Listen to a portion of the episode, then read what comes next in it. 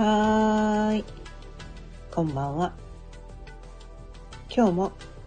6時になったので、ちょいわらおかんの夕飲みほろよいトーク、やっていきたいと思います。今日のテーマは、否定的な感情が自分を苦しめているだけ？というテーマでお伝えしていきたいと思います。思います改めまして、こんばんは。かよねえです。毎日夕方6時からだいたい15分前後、その日のテーマを決めて、気づきのヒントをお伝えしています。ということでね、今日のテーマ。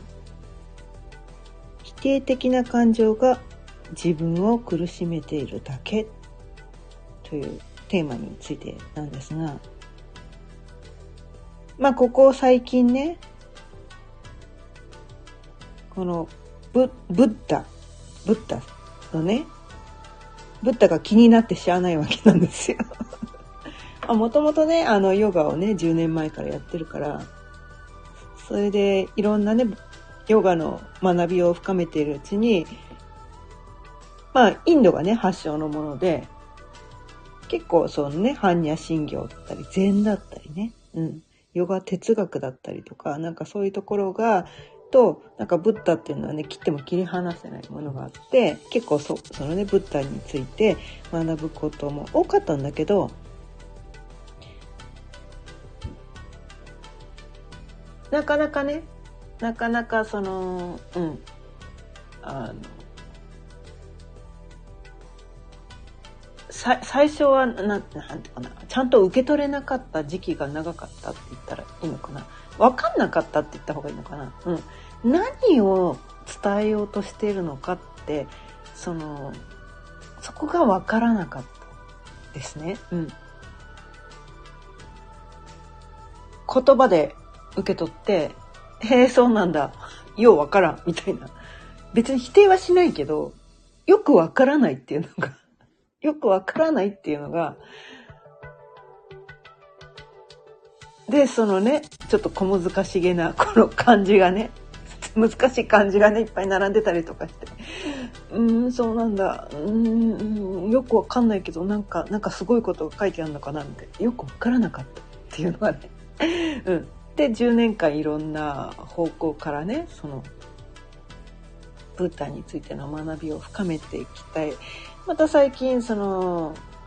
ブッダが気になってしゃあなくてそのいろんな人のね本を読んでみたりとか動画を見てみたりとかブッダに関する映画を見てみたりとかなんかこういろいろねやっていくいろんな形でその多分そのブッダについてもいろんな人がいろんな解釈で伝えてるから一人の解釈だとね偏った解釈になっちゃうから私はこの何かを学ぶ時っていろんな人の意見が聞きたいって 思うんですよ。たった一人の人だとその一つその人のフィルターを落とした一つの側面からしか学べないからいろんな人がどう言ってるのかって言ってそのいろんな人が言ってることを聞いていろんな表現映像で表現してる人文章で表現してる人音声で表現してる人いろんな表現で伝えてくれているんですよね。うん。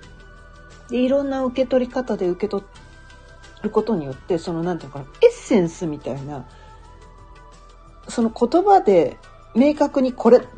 言い表せないようなエッセンス、エネルギー的なものを、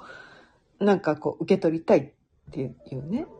それ私のこう、私がそれをやりたいだからだから私はそういう方法で受け取りたい人だから、まあ、それそういうことやっててみんなが同じことやる必要ないと思うんだけど、まあ、やりたかったらやってもいいんだけどただ私はそういう方法で受け取りたい人だからいろんな人のいろんな表現方法を知りたい。聞いてみたい。あこの人はここの人はこういう言葉で伝えてくれるんだ。この人はこういう表現方法なんだ。この人はこういう解釈なんだ。みたいなね。いろんな人の意見を聞くことで学びをね10年間かけて深めてきたわけなんだけど、うん、で今日ねそのね今日もちょっとねあのある人の本舞台に関するね本を読んでてで今日受け取ったのがこのね表題の否定的な感情をが自分を苦しめているだけ。ここここの文言じゃなかったんだけどね。この文言じゃなかったんだけど私はあそういうことかって受け取って今日はこの題にしたんだけどすごいいろんなことを書いてあるんだけどいろんな人がねいろんな表現で書いてあるんだけど結局こここの言葉に尽きるのかな。すごい分かりやすいシンプルな言葉だけど。すごいこう漢字のね難しい言葉で伝えることもできるんだけど多分この一言に集約されるのかなみたいな。うん、自分を苦しめているのは自分が持ってるその否定的な感情それだけなんだよね。で、何が起ころうが、ね、どんな人が目の前にいようが、その人がどんな言動をしようが、ね、自分の現状がどうであろうが、どんな出来事が起ころうが、自分がそのことに対して否定的な感情を抱かなければ苦しみはないっていうすごくこの世はシンプルな構造だったんだ。っていうのね今日は気づけて。ああそっか。あそっかって思ったんですよ。多分何度もねいろんな人がいろんな表現で同じことを伝えてくれてたんだけど私はこのシンプルなことがなかなかこうわかんなくてすごいなんかこう難しい言葉で言ってる方がなんかこうなんていうのかな、難しい言葉が、これが何て言ってるのかっていうのをね、解明する方が、その学びが深いのかなみたいな感じで すごい難しいことを学んでたりしたんだけど、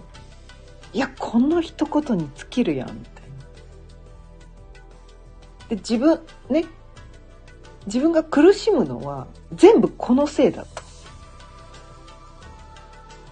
このね、自分、自分、苦しみを作ってるのね、外側の世界じゃないです。自分なんですよね。自分で何が起きても、どんなことが起こっても、ね、他の社会がどうであろうが、自分の周りを囲む環境がどうであろうが、自分の現状がどうであろうが、否定的な感情さえなく抱かなければ苦しまなくて済むんですよ。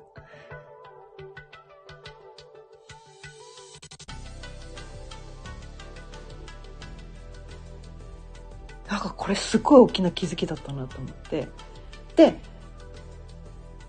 まあ、苦しみたい人がいたら別にね、それを選んでもらっても全然構わないんだけれども、もし苦しみたくないんだったら、今自分の状態をいつも観察してればいいんです。自分が、あ、今苦しんでるなって気づいたら、あ、なんか自分何かに対して否定的な感情を抱いてるなっていうところ。で、そ、その否定的な感情を手放しさえすれば、その苦しみは一瞬でなくなるんですよ。そのシンプルなからくりにすごい気づいてしまって。まあ気づいたからって言ってね、それができるわけではないんですよ。でもなんか気づかないと、そこに気づかないと、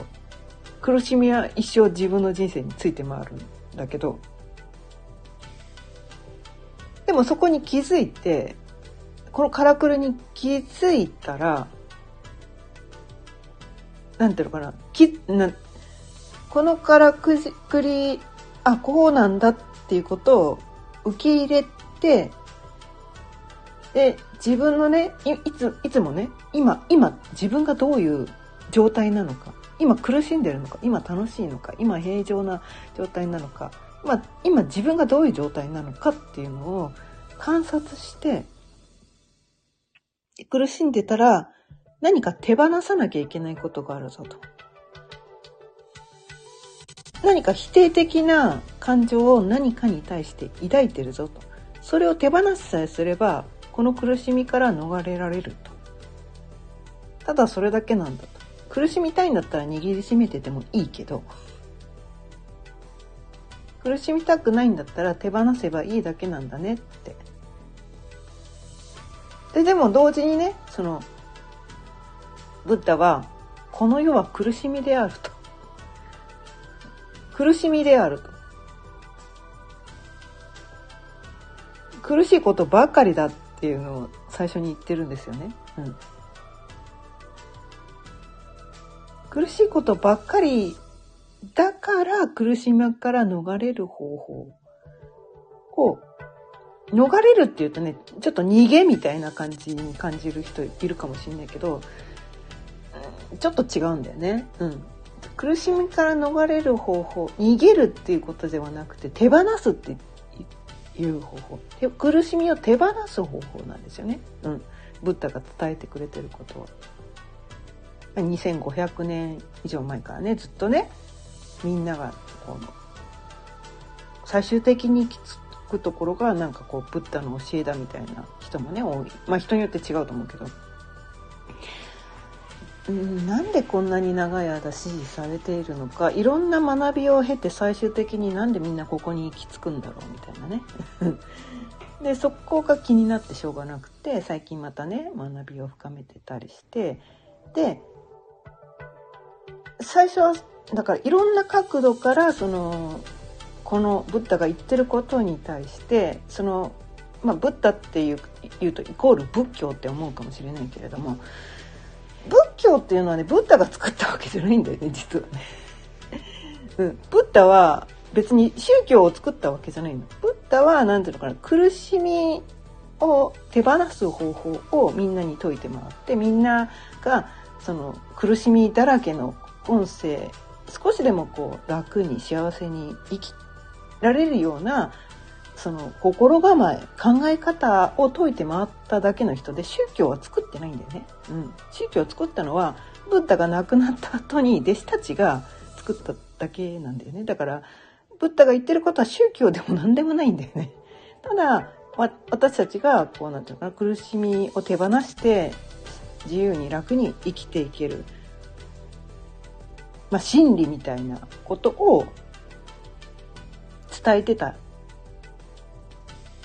人。でブッダイコール神様みたいに思ってる人もいるかもしれないけどそうではなくて彼はただの普通の人だったんです。ただその本当に大切なことに気づいた人。本当に大切なことに目覚めた人。でその目覚めた人のことを各社ね。で各社ブッダ。それがブッダなんですよね。ブッダは人の名前じゃないんだよね。目覚めた人。本当の真理に目覚めた人のことがブッダって言ってるだけで。で、そこに目覚めると苦しみはなくなるらしいんですよね。うん、でも私たちなかなかね、その、それが理屈で分かったからといって、その苦しみを全て手放せないんですよ。ね。手放せないんです。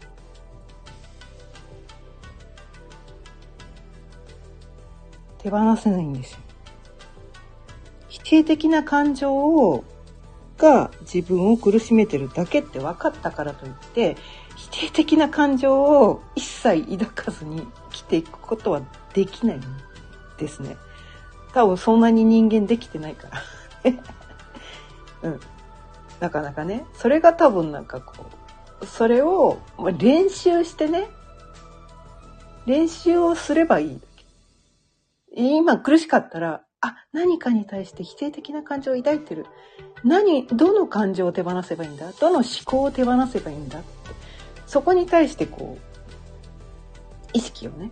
意識を働かせて、え気づき、毎日毎日だから、その気づいていくってことですよね。今苦しかったら何か否定的な感情を今抱いちゃってるねって。それを手放すだけでいいんです。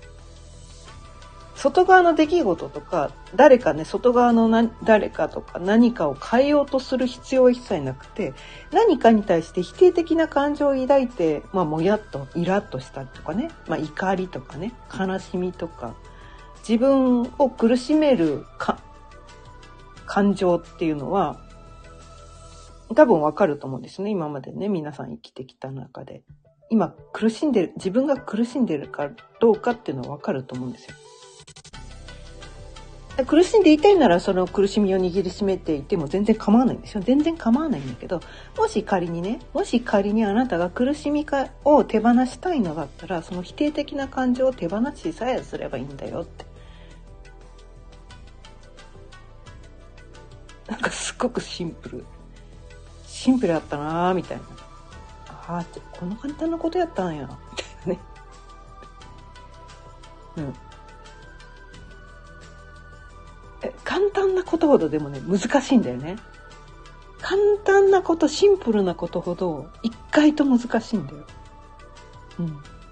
一回と難しい。なかなかできない。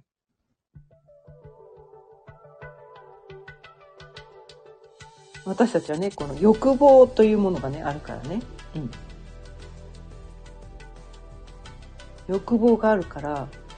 その欲望とかなんかこうなんていうのかな？渇望感とかね何かを求める心があるとそれが叶わないなかなか叶わないわけですね。うん、望むことってなかなかかすぐに叶わないんですよ。叶わないすぐ叶えば別にイライラもモヤモヤもしないけどすぐ叶わないとそこに対してもやっとしたりイラッとしたりとかねなんで叶わないのみたいな感じで否定的な感情を抱くよね。まあそれがまあ私たちのこう、まあ、脳の仕組みだったりするからしょうがないんだけど。でもそこにいちいち気づいていちいち手放すっていう。いちいち気づいていちいち手放す手放す手放す。その手放す練習をするのにこの瞑想っていうのがねすごいいいよっていうことなんですよだからこのねこの禅とかね仏教とかってこの瞑想をやたら、ね、やたら瞑想を押すよねっていうのは そういうことなんだよ。うん、この苦しみから逃れ逃れるっていうんだけど手放すだね手放すために瞑想するんだよ。余計ななんかこのね否定的な感情を手放す。でまあ、否定的な感情を、えっ、と、まあ、ポジティブとかネガティブとかね、言ったりするんだけど、どっちかっていうと、そのポジティブイコールいいこと、ネガティブイコール悪いこととかね、言うけど、ブッダが言ってるのは、極端を手放そうって言ってるんだよね。ポジティブになりすぎも良くないよと。ネガティブになりすぎも良くないよって。ま、真ん中に戻ってこようみたい。ね、どっちにも寄ってない。プラスにもマイナスにも、どっちにも寄ってない。プラスがいい、プラスっていいことだよねって思う人多いかもしれないけど、ブッダはそうは言ってないんだよね。プラスは必要ないと。でもマイナスに行くと苦しいから、そっちも手放そうみたいなね。でどっちも手放して真ん中ゼロ、ね。ゼロポイント、フィールド。そこが一番苦しまないところだよなんかそんなところを伝えてくれてて。確かにね。うん。確かに。まあなかなかそれできないけどね。できないけどそうなんだっていうところにまず気づくことがスタートラインで。で苦しみを本当に手放したいならその練習をするしかないよねっていうね、うん、おすすめしてるわけじゃないです今日はねおすすめしてるわけじゃないですもし苦しみを手放したいんだったらこういう考え方あるよ。ブッダはこんなこと言ってたよっていうね。まあ、シェアですね、うん。気づきのシェアです。はい。気づきのシェアをね、今日はしてみました。まあまあ、毎日ね、毎日、まあ、気づきのヒントって言ってるぐらいだから。これが正しい方法ですなんて一言も言ってないです、私は。うん。私が伝えることでなんか、なんか気づきのヒントになってね、その人がね、聞いてくれた人が少しでも苦しみを手放して、少しでも幸せになるなんかのヒントになったらいいなって思ってるだけで、これが正解だとはこれっぽっちも思ってないです。だって私のフィルターを通して私が感じたことをただ伝えてるだけだから、ね？フィルターが違う人にとっては私の言ってることをちんぷんかんぷんだったりとか、いや、絶対そんなことねえってね、否定したくなる人もいっぱいいると思うんだよ。うん。ただこういう考え方も世の中にはあるよと。で、そこでなんかのね、ヒントにしてもらってね。で、他の人を理解するとかね、こういう、世の中にはこういう考え方の人もいるんだ、みたいなね。なんかそこでなんかこう、まあ世界が広がるみたいなね。なんかそういう感じにもなればいいかなと思って、毎日お伝えしています。ということでね、今日もね、20分過ぎたので、そろそろ終わりにしていきたいと思います。今日も聞いてくださってありがとうございました。毎日夕方6時からだいたい15分前後、その日のテーマを決めて、気づきのヒントをお伝えしています。今日は否定的な感情が自分を苦しめているだけというテーマでお伝えしていました。それでは、また明日。さようなら。